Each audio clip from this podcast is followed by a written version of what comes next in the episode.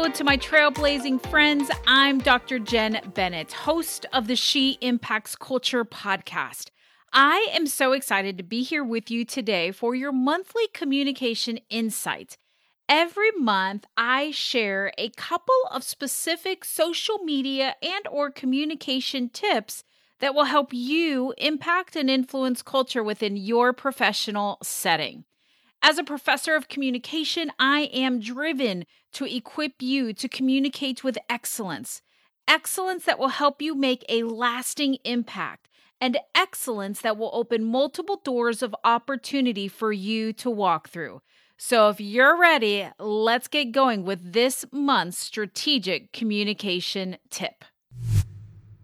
Today, it is all about how to communicate with confidence in difficult situations.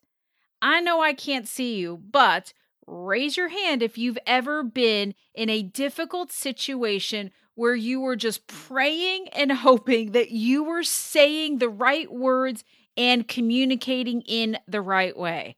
I know I can completely relate to that. I have had my fair share of experiences when it comes to difficult communication. So, today I want us to specifically focus on the book of Esther. You see, it's probably no surprise to you that practical communication skills are lacking in our world today. But here's the good news not only is the Bible quite the textbook for learning how to and how not to communicate, but even back in biblical times, there were some things when it came to good communication. Practical communication skills were lacking then too. And so today we're going to look at the book of Esther. You see, this past semester, my college students and I explored this book to look for effective and ineffective communication examples. And so we specifically looked at the book of Esther to see how effective communication can change the outcome of a dire situation. And here's the truth you can use the tips and the lessons that we are going to look at from the book of Esther in any kind of communication situation you find yourself in. This can be professionally, this can be personally. So I want to encourage you to really dig deep. Even after listening to this episode, I want to encourage you to go and read through the book of Esther and ask God to show you how you can improve your communication based on what He specifically shows you as you read through the book of Esther. Before I share some specific tips, some specific takeaways, I want to give you a little bit of background information on the book. So, Esther was a Jewish woman who was raised by her uncle Mordecai. The Persian king, King Xerxes, one evening became infuriated when Queen Vashti refused to showcase herself at one of the king's banquets. And so it was at this point that King Xerxes decides, you know what? I'm looking for a new queen, and I'm going to find my new queen through a beauty contest. So Esther enters the beauty contest, ends up winning King Xerxes' attention, and becomes queen. But here's the thing King Xerxes has no idea that Esther is Jewish. And so in Esther 3 2, we're moving forward. We read that the king commanded that the entire royal staff bow down and pay homage to Haman, who was the chief minister to the king. So when Mordecai, Esther's uncle, refuses to bow down, Haman becomes enraged. And at this point, Haman looks for a way to destroy all of Mordecai's people the Jews. So, an edict was put into an effect, which was in order to destroy and kill all the Jews, young and old, women and children, on a single day. And so, when Mordecai hears this, he becomes very distressed. And in turn, he shares this with Esther, and this is probably going to sound very familiar to you. Esther 4:14. For if you remain silent at this time. Relief and deliverance for the Jews will arise from another place. But you and your father's family will perish. And who knows but that you have come to your royal position for such a time as this. And it is here, friends, that Esther goes into action to stop this evil from happening. So, as a side note, I want you to know this. It is really important to note that Queen Esther could not approach King Xerxes uninvited. If she approached him uninvited, she could risk losing her life. But yet, as you read through the book of Esther, you will find that she moves forward with a plan in place.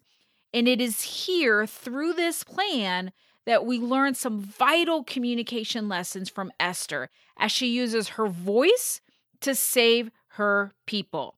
So, if you are in a place to take some notes, let me encourage you grab your pen, grab your paper, grab your computer, and write these things down.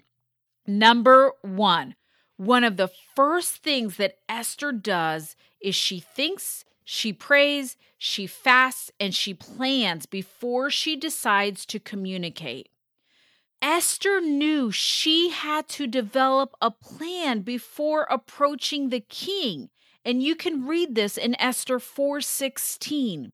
She knew that she could not do this on her own. She needed her community to join her in fasting.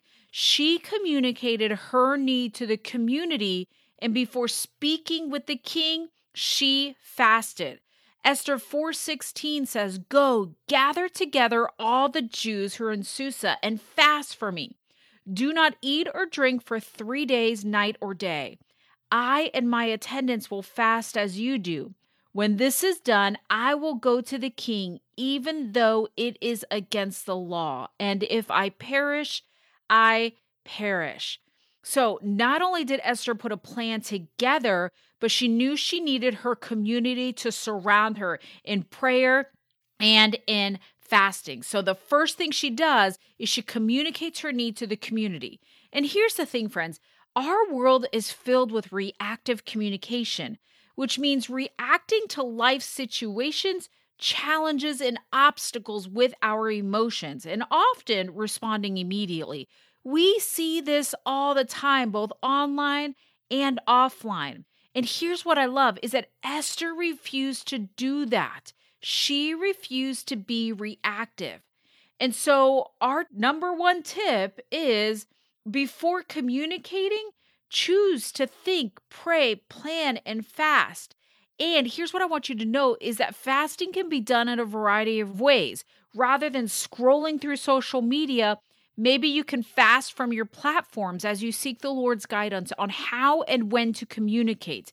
And maybe before seeking out the advice of others, choose to pray and fast. So, tip number one from the story of Esther is think, pray, fast, and plan before you communicate. Tip number two position yourself. I love what Esther 5 1 says. It says, On the third day, Esther put on her royal robes and stood in the inner court of the palace in front of the king's hall. The king was sitting on his royal throne in the hall facing the entrance. What we see here is that Esther positioned herself. So, what does it mean to position yourself? Well, it means presenting yourself to the right person at the right time as one who is confident in their request. Esther did this. So, after fasting, after praying, after planning, she dressed for the occasion. She had a plan in place and she chose to approach the king. Here's the thing we live in an instant society. We want instant success, instant answers, and instant results. We rarely take the time to think, pray, plan, and fast. And more often than not, we tend to not position ourselves. So, if we want to communicate effectively and successfully, we have to position ourselves. And this is what Esther did. Esther positioned herself for success. So, again, tip number one Think, pray, fast, and plan before you communicate. Tip number two position yourself. And tip number three know who you are communicating with. I want to encourage you to read through Esther 5 4, Esther 5 7 through 8, and Esther 7 3 through 4. Because what we read in these verses is something along the lines of come today, come tomorrow, this is my petition. You see, this is one of my most favorite parts of the book. Esther knew who she was communicating with. She knew that King Xerxes and Haman liked a good party. At the beginning of the book of Esther, we learned that King Xerxes was hosting a banquet, a party for 187 days. Friends, that is quite the party. Think about it 187 days. So, what does Esther do?